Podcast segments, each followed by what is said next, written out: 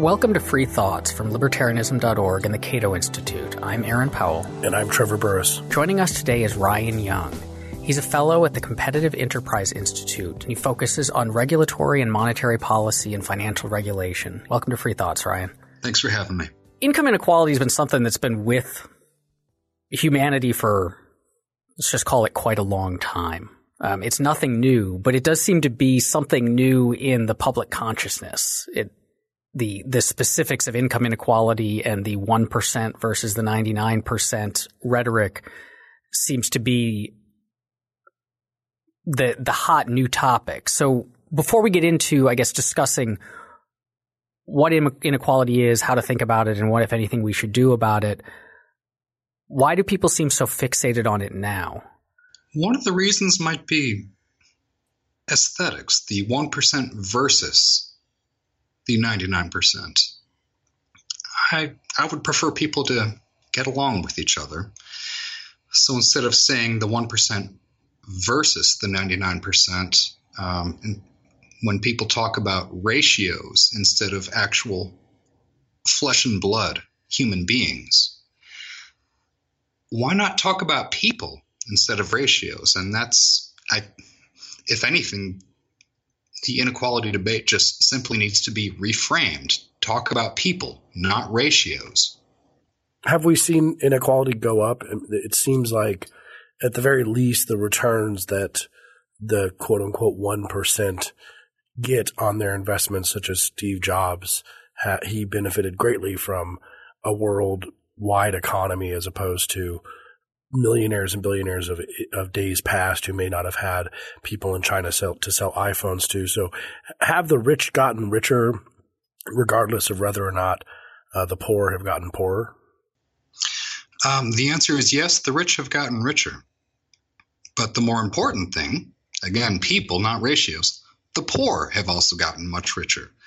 So, Steve Jobs made his fortune, and Bill Gates and all the others made their fortunes by making other people better off. And almost all of those people were worse off than themselves. They might not have been billionaires or even millionaires. They still benefited from the iPhone or the PC um, and all these other products that they that they use to make themselves better off. It's mutually beneficial. It's not a bad thing. So is that something? This a lot of the anti-income inequality rhetoric and the we need to do something about this. Is it? It seems like so. Is this true that it, it depends, at least in large part, on thinking about the economy as zero sum? A lot of people do think that way. It's not actually the case in real life, but yes, a lot of people do think that way. Um, I mean, economists call it the zero sum fallacy, and rightfully so. Why why is it a fallacy? The reason is that when people agree, can, when consenting adults agree to make a deal with each other, well, they consent. The only reason either one agrees to the deal is that because both parties think that they'll both be better off. Otherwise, they wouldn't do it. Well, but doesn't that? I mean, the so the the the person our friends on the left would say, of course, you know, like if I go and accept, say, a job that pays a minuscule amount, I, I had a choice and I thought in the moment that I accepted it that I'm better off than if I didn't accept it because I need that money to put food on the table. But my choice is happening within the context of a larger system, a larger economy, a larger social structure such that I didn't necessarily have that much of a choice. Like you can still be, you as the employer or the, the capitalist classes could still be exploiting me via the, the structure of the system without holding a gun to my head and making me accept, you know, the, the individual choices about accepting or rejecting employment or accepting or rejecting buying health insurance or whatever else. Cato just put out a series of videos, which I would encourage our listeners to watch. And in the third one, towards the end, one of the lawyers asked an excellent question that speaks exactly to the point that you're making. And this is not verbatim, but how does preventing a young man from getting his first steady job prevent income inequality? If your goal is to level the level of incomes, how does that help anybody? Well, that then those videos, uh, which are part of the Libertarianism.org project, uh, Freedom on Trial. Freedom on Trial. Uh, but in Aaron's question is more about the context of the choice. It's it it reminds me of the the quote who I believe is from some French person. Uh, we could put that in the show notes, but something along the lines of the law and its magisterial equality prohibits both the rich and the poor from sleeping under bridges. But the question of whether or not the poor have choices, that rich have more choices that the poor may not have. And so when they're taking a job that's $3 an hour or $4 an hour or 50 cents an hour, they, there may only be jobs that are 50 cents an hour. So maybe we should do something to fix that and give them jobs that are $15 an hour. Then the question becomes, does the minimum wage or similar policies do those actually do anything to fix that problem? I think the answer is no. Well, we'll get we'll get to minimum wage uh, in in a bit. I think we were going to kind of walk through because there are two papers that you have co-authored uh, with with your colleague Ian Murray about income inequality. Uh, one of them, which you call "People Not Ratios," discusses the difference, the, the fact that you think that the inequality debate is somewhat askew, which you've already alluded to, because it's focusing on relative ratios rather than absolute poverty. What? Why is it important to to make that distinction? because I think um, everyone on of every political persuasion is concerned about helping the worst off. Everyone has the same goal. The question is, how do you go about it? And I think a lot of folks are so focused on inequality, they see a difference between a rich man's income and a poor man's income that that's all they care about. They don't even care about how is the poor man doing? How can you help him out? How can you make people's incomes rise over time? Those are questions that, to a large extent, are not being asked. And I think that is a major flaw in the debate, and I think we need to reframe the debate um, to ask how are people doing, as opposed to what is the ratio between a CEO's and a median worker's income. In that in that paper, you also discuss uh, the writings of, of someone who recently brought income inequality to the, the discussion, uh, Thomas Piketty, a French economist. Uh, what did Piketty say about income inequality and what, what's wrong with what he said? Well, that is a very rich topic. I'll try to keep it brief. Oh no, uh, we, we can go on. You can go in depth if you want. That's what we do in these parts. Yeah. So we, we on this side of uh of Cato, we go in depth. So if you if you want to uh, really hash it out, go for it. Okay. I'll I'll again I'll try to keep it brief, but also noted. Um, Piketty's general story is that in the bad old days, back when monarchy was the dominant form of government, you had very high inequality which means essentially that the nobility held almost all of the wealth and everyone else had nearly nothing. They lived at subsistence level. Um, after the world wars in the 20th century, death and destruction made things more equal. Fortunes were brought down, even though very few people were actually made better off. In the post war years, inequality has grown again, and it continues to grow today. And actually, Piketty argues that as of about 2010 or so, income inequality is roughly where it was right before World War One. So uh, they call that a U-shaped curve because uh, the dominant measure used for income inequality is called the Gini coefficient. It ranges from zero to one.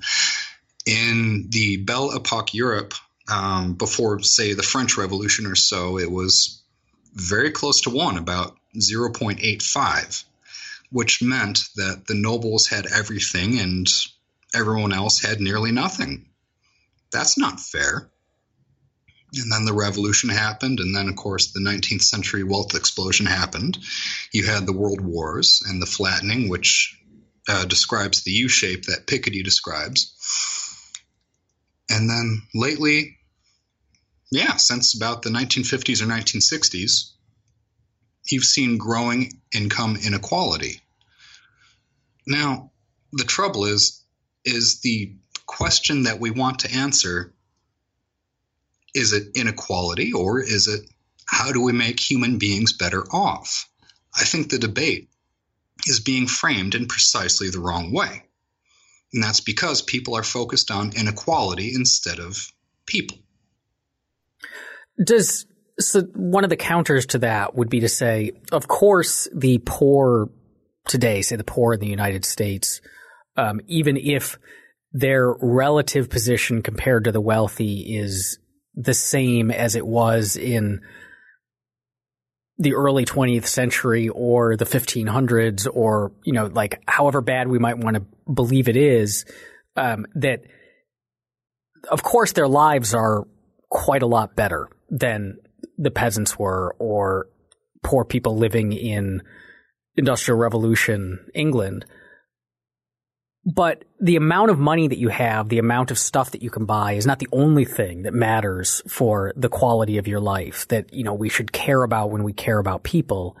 And that the, that at some level, basic inequality, which isn't just monetary, but often then transfers into power and dignity and respect within a society, um, that that sort of inequality does degrade a person's quality of life, that it is harmful to see that there are other people who have so much more than you do.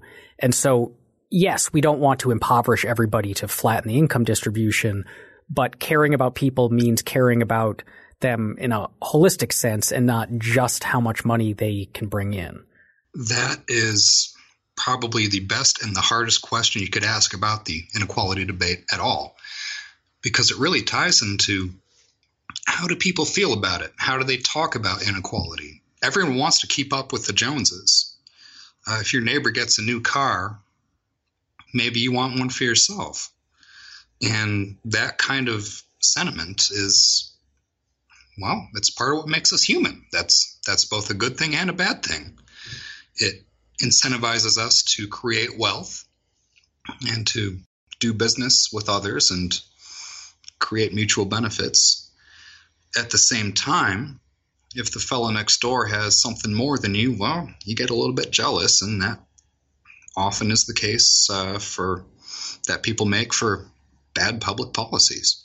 Are we being too dismissive though in that sense? Because if we're focusing on the well-being of people, um, are we being too dismissive of inequality? You you you brought up the Gini coefficient of of the ancien regime in in France, for example as 0.85 and how that was bad.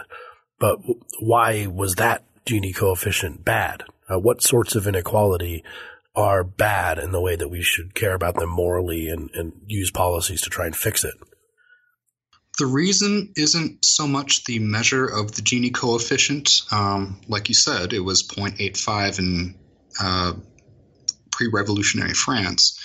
In most of the US, the measure is somewhere around 0.4, 0.5. Um, it varies from state to state.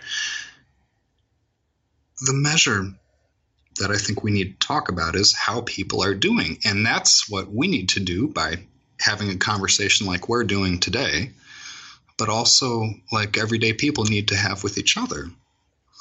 As in, how are you doing? Are you doing better off than your parents? Are you better off than your grandparents?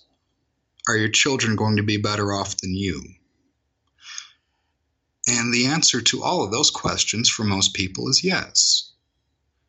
So, how do we continue that trajectory? How do we make more people better off? I think people are making are asking the wrong questions and I think we need to reframe the debate. I'm curious as as we're talking about this, I'm wondering if so that obviously if we're having the debate the wrong way and we're paying putting too much attention on these relative versus absolute measures, it can lead us to bad policies, which can hurt people. So the the minimum wage being an example of a policy that can be well meaning but can do a lot of harm. Um, but at the same time, it seems like framing the debate the wrong way could also be hurting people merely by convincing them that they're being hurt. So if we're constantly saying, look at these people who are screwing you over and you're, you know, they're only rich because you're poor and they're, you know, they're getting poor, they're getting rich off of your back. Um, you're going to inculcate resentment. Um, you're going to convince people that they're worse off than they really are. And you're going to convince people to judge the quality of their lives by measures that I think we agree are not as important. So whether Bill Gates has more money than I am is not the best way to measure how well my life is going, either from an economist standpoint or just subjectively from my standpoint. But if someone's telling me that, you know, this guy is the problem, then I'm going to start seeing, I'm going to start seeing my life as worse than it really is. That's, that's a common problem. I think the question that all of us are asking is, how can we make folks' lives better? Mm-hmm. And I think one of the biggest answers to that question is actually occupational licensing. Um, for example, roughly one third of people need the government's permission to get up and go to work in the morning. I don't think that's right. I mean, I, if I needed brain surgery or something like that, I would not want to go to an uncertified surgeon. Point well taken. But at the same time, if you want to arrange flowers or decorate a room or you name it, a lot of times folks need to get the government's permission. They need to get a license. And a lot of times, the folks who grant the license are the incumbents in business who have a vested interest in keeping out competitors and limiting the competition. And, well, if you look at why workforce participation is at a near 50 year low, that's a big reason why. And I think that does a lot to widen not just the ratio of income inequality, but it also does a lot to keep poor people down. The, a lot of people might hear, I've heard, probably heard about, if they listen to Free Thoughts, they've heard us talk about occupational licensing and, but identifying it as one of the causes of income inequality might seem like a stretch. Uh, it, it's a bad thing. Um, it's not, it's, it's, we have too many licensed industries, but I mean, really, is it, is it that big of drain on poor people's ability to move ahead in life, or is it just sort of a marginal contribution? I think it's rather more than a marginal contribution. If you have an idea and you have a decent work ethic, you should be able to start your own business. That's it. There's not much more to it than that. why why are folks getting in your way? Yeah, they.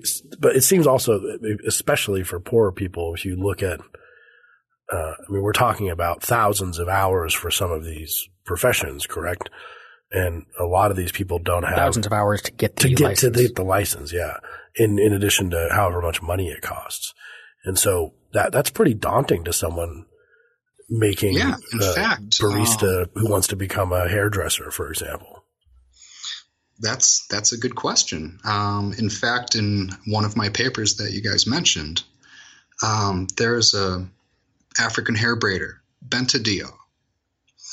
She emigrated to the Seattle area and started. I mean, she became an American and she became an entrepreneur. That's wonderful.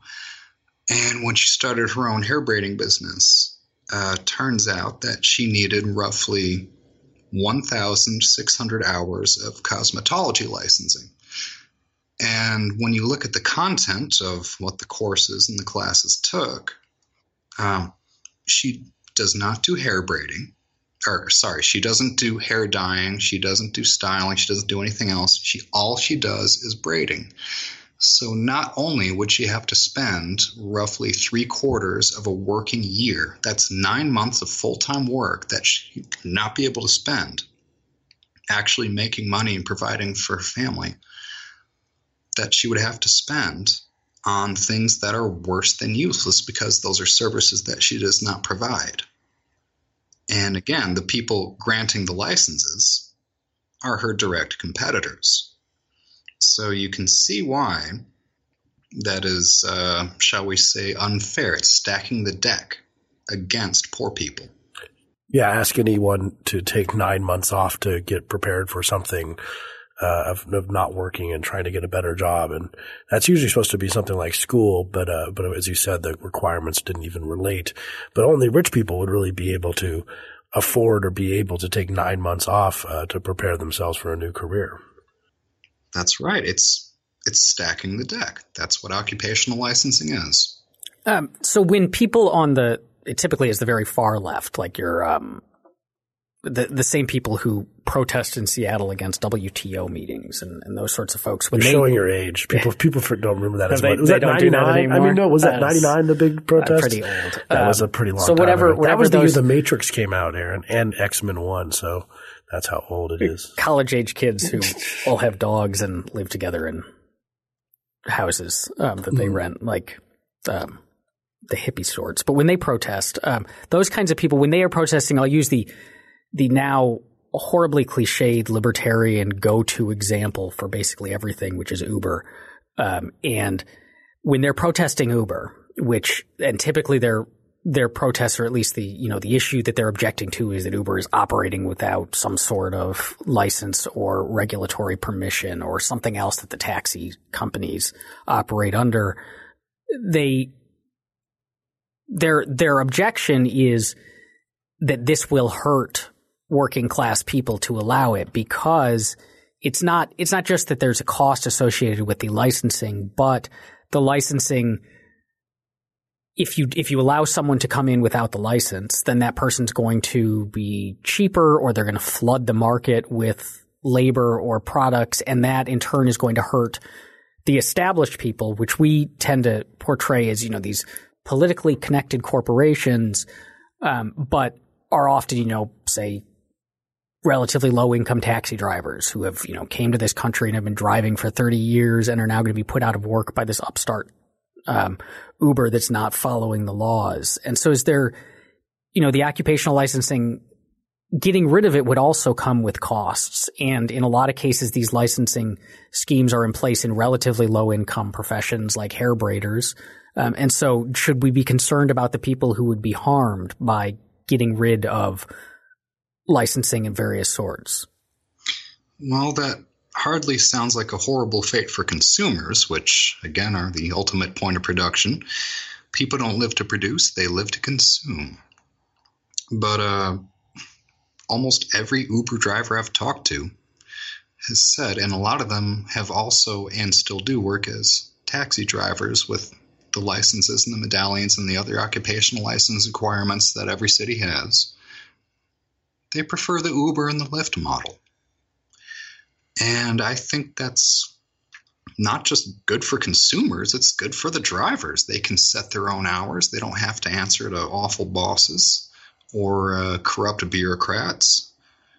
They can do what they want. And I think that is something that everybody likes, or nearly everybody likes. Let's go back to the minimum wage, which we brought up earlier in the episode, uh, get sort of into the nitty gritty of it. It's very popular topic. It's brought up consistently by particularly the left, uh, saying that we need to raise the minimum wage. Um, Hillary has said it many times. Bernie Sanders had said it. It's sort of part of the catechism of the left. You kind of have to believe it in order to be a liberal in America, modern America. That's why it was a mini scandal when her leaked email showed that she or at least her senior people were not fans of raising the minimum wage. Well, they thought fifteen dollars was too high. I think yeah. they thought ten dollars or so. So this might show that it's it's merely rhetoric that they might understand that uh, we can't s- solve this quote unquote problem with, by just mandating that people get paid more. Uh, but people seem to think so. But so why is the minimum wage uh, so attractive to people, and what's wrong with thinking that we can solve problems with it? I think it's because a lot of people think that it's a free lunch. You look at a, a proposed minimum wage increase. The federal rate is currently 7.25. There are lots of proposals to put it to 10.10. Um, there's the fight for 15. Um, just you name the level, and someone's proposed it. Usually, about two thirds of people will support it. It's very, very popular. And like I said, the reasons that people think it's a free lunch so, um, what I've been doing, along with trying to reframe the inequality debate, is also trying to reframe the minimum wage debate. There are trade offs. I'm actually agnostic on whether or not to raise the minimum wage or whether to do away with it altogether. I just want people to acknowledge that it has trade offs. For example, a lot of your jobs um, will have on the job perks. Maybe you get a free lunch if you work at a restaurant. Maybe you'll get free parking if you work at a shopping mall um, where other people have to pay. And on and on and on down the line, annual bonuses, you name it. When you raise the minimum wage, especially at, at a place that has a lower prevailing wage, some of those on the job perks are going to go away because they're trade offs. The minimum wage increase is not free, it comes at a cost. And another point that I think a lot of people should, uh, I think they would do well to understand, is that, well, suppose those free perks, under the table stuff, well, they're not taxed. Wages are taxed. So it's a de facto tax increase on poor people. I don't think that's fair. Does the minimum wage just redistribute money from within a business, though? That seems to be maybe the acknowledged point of it that the CEO or the profit, the person who's holding the profits of a McDonald's is going home with $180,000 a year and they're paying their employees 725 an hour. So we're going to have them pay them 1025 an hour. And then the person at the CEO is going to go home with $160,000 a year. And that's a good thing. We've lowered inequality. We've made people better off. And what's $20,000 to the person making that much compared to the, the wage increase that the lower wage workers would get? It's a good thing for the lower wage workers who do in fact find jobs and get hired. It's a bad thing for the workers who never get hired in the first place, who can't find their jobs, who never get work experience, who don't learn basic skills such as showing up on time or whether it's specialized trade skills that you learn in whatever your first job is.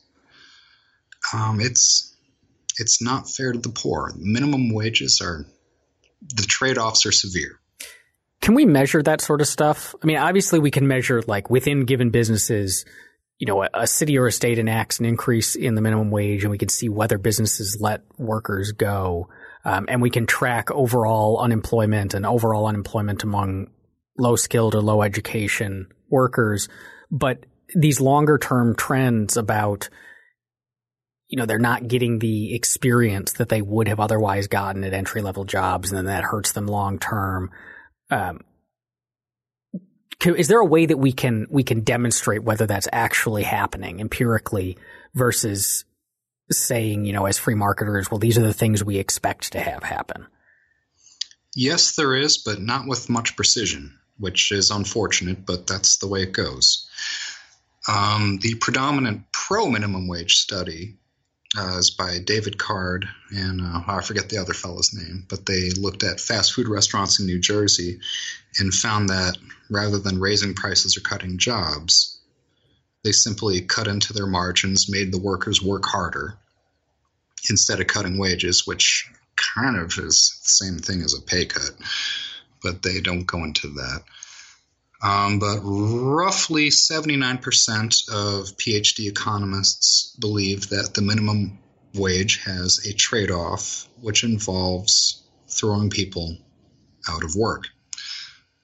Um, again, it's up to you to decide whether that's a good thing or not, but it has trade offs. And um, to quantify them, I think roughly 3% of workers currently make minimum wage but the opportunity costs um, that I've been talking about, the workers who never get hired, the workers who never gain experience, you cannot quantify that. Now, it's interesting you mentioned that only about 3% of workers make minimum wage, which itself, I don't think anyone really, I mean, no one disputes this basic fact. Um, Hillary Clinton and Bernie Sanders don't dispute this fact. Uh, with that very small section of the American worker, it seems like a weird thing to have as lo- as much you know as much discussion as we have on it. uh, as a way of sort of fixing the world when it's only going to, if it does anything, affect 3% of workers. Uh, but, and so we can move on to, there's some other things you discuss. I mean, minimum wage gets a lot of attention, but other things that could be fixed to help people get ahead, more people maybe than just the 3% who make minimum wage. Um, you write, for example, that affordable energy, uh, can help the poor. How is energy being made unaffordable and, and how would that help the poor? Usually through regulation and, and that's the trouble. How many folks want to regulate energy production? Well, they're going to. That's why we have an EPA and an energy department, and I'm not a fan of either. But have we could we quantify how much like how much energy might cost, how much money they add these regulations add to the price of energy? Well, let's take one step back and then a step forward. The step back is um, thinking about people who live in absolute poverty. You're talking about people who live in mud huts and who have to burn dung indoors for their heat and for their cooking. This is not a healthy way to live. It reduces life expectancy. In fact, this kind of energy poverty kills people. So, when you can transition to fossil fuels or this or that kind of clean energy, I mean, who knows what the future will bring? I'm eager to see it myself. It's rather better than the mud hut option. Um, so I would love to see more people be able to embrace that, which brings us, well, another step back to our peoples, not ratios uh, concept when it comes to inequality. Make people better off. Don't worry so much about the ratio between the rich and the poor. The other one that often is discussed is, is this is sort of almost as much of a quote unquote cliche on the right as a, as the minimum wage is on the left, and that is regulations. Uh, when the right says regulations, they usually say it with some sort of foreboding. Too many regulations, so much regulation. Uh, I think a lot of people don't really understand what that means. Uh, that just means there's rules on things. Uh, how big a problem is regulatory impact on the economy and in particular the poor, the well-being of the poor? It's a very big problem. Anyone who follows politics knows that the federal government spends, I don't know, three and a half trillion dollars in change. The budget deficit, little less than half a trillion. National debt, about 18 trillion at this point. Nobody knows what the numbers are for regulation. And I think that is a huge hole in the news coverage that's going on right now, whether it's the presidential campaign or, or anything else. Very few people know that the total burden of just federal regulations are about $1.9 trillion per year. State and local rules are extra. So even if you're just talking about the federal government, a lot of folks on the left and the right do like to complain about the size of government. Most of them don't know that it's half again as big as they think it is. Um, if you actually go through uh, the Code of Federal Regulations, which is where they store all these things, and by the way, if you want, you can order one from the government printing office they will email you, or sorry, they will mail you 237 volumes, which total roughly 178,000 pages. I assume these uh, big print pages for, for people who need, need eyeglasses. So uh, when you're typing up a manuscript for a book, usually you consider 250 words to be a page. The average Federal Register page is roughly 1,000 words in small font, multi-column type. And you Tol- Tolstoy, eat your heart out, kind of thing. This is this is a lot of words and a lot of pages. Yeah, and and every day you get about 300 pages more of them. In fact, this year's Federal Register, which is where new regulations get published, among other things, it's on pace to be almost 90,000 pages, and that's just for this year. Now, people again might, might think, okay, a lot of people don't encounter these regulations directly in their lives. They don't run a business, or they don't they don't uh, have, try and buy and sell land, or other ways that you might get interact with the regulations. So they might be wondering, okay, so there's a bunch of pages. Uh, but what's an example? How does one of these regulations, you know, you can just pick one if you want, uh, what cost poor people uh, jobs and opportunity? Well, for example, this year, um, I'm actually looking up the exact number right now. Upwards of 500 regulations affect small businesses. And again, I, if you really care, I can get you the exact number, but uh, the number's in that ballpark. And just if you want to start a business, you want to create jobs, you want to create value for other people, it gets harder and harder every year. I'm, there are regulations for everything from, say, the size of holes in Swiss cheese to preventing collisions at sea. I mean, you name it. It sounds like a good thing, though, preventing collisions at sea. I'm just trying to figure out how, how someone is losing a job or money because of this. A lot of it's opportunity costs, and a lot of that is what makes uh, free market folks, uh, it makes it difficult to make the case because a lot of what we have to say is about opportunity costs. I mean, if you really want to, I would encourage you to try to stand at a podium in front of a factory that was never built, that builds a product that was never invented, in front of workers who were never hired. It's less concrete. The uh, the other things you discuss, there's a few other things you discuss in the in the paper, um, which is the second one about uh, about possibilities for reform. Um, you discuss a little bit about central banks. Um, what what can central or central banks helping the inequality problem, or I guess more specifically, are they hurting the poor? There's not a lot that they can do to actively help. What they can do is prevent harm. So if you're a central banker, what you want to do is have an honest price system. You don't want to have radical inflation. You don't want to have radical deflation. What you want is a stable, honest currency that people can rely on. So, um, all of us know that, for example, say the price of computers goes down year after year. If you want a certain amount of computing power, it's going to get cheaper. Moore's law and all that. A lot of other commodities uh, also go down in price over time. That's fine. What you don't want is monetary inflation or deflation. What you want is a stable amount of money chasing a stable amount of wealth. Or actually, you want growing wealth. So I misspoke. But you want the amount of dollars to approximately match the amount of wealth. So there are a lot of ways to do that, and the way to do that is to bind the central bank to a set rule.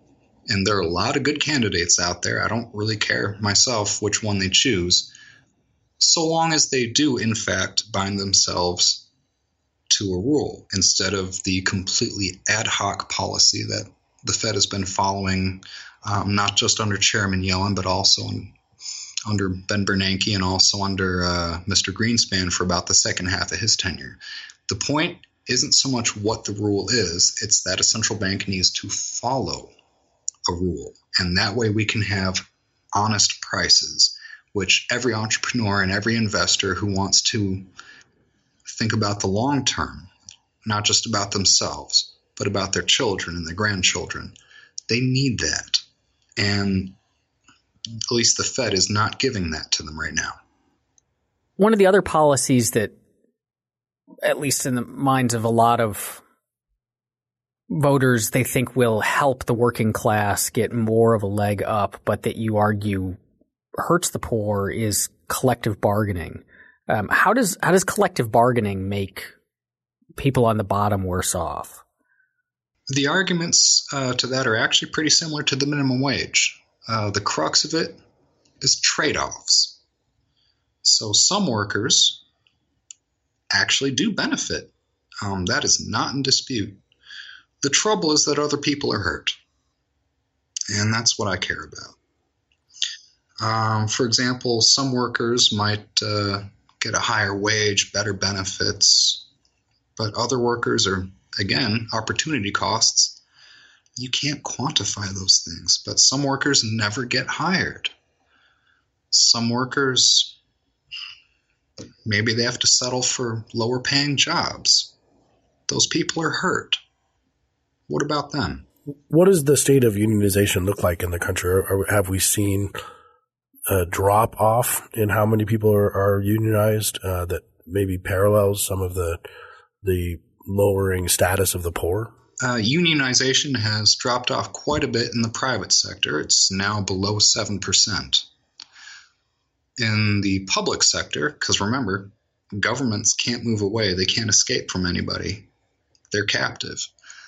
They're closer to uh, somewhere between a quarter and a third of all of their workers being unionized. That's state, local, and federal, although the level is lower at the federal level. So, is that an important? Is there a difference between? I mean, you, mentioned the government you can't move away. Um, why is there a reason you might sort of think that private sector unionization has gone down? I mean, some people might say it's because of, uh, say, NAFTA and foreign competition from trade, and so we've kind of destroyed our audio auto manufacturing and our unions can't keep up because they're competing against people in other in other countries. Uh, but why why is there that disparity? And is there something worse about public sector unions versus private unions? Well, seeing as since the passage of NAFTA in 1994, um, net employment has gone up by 21 million people, I think the job destruction argument falls flat. The reason for declining percentage of uh, private sector unionized workers, I think, has to do with escapability. If workers and companies can get away from it, they will. And that's why I think we have increased public sector unionization. They can't get away.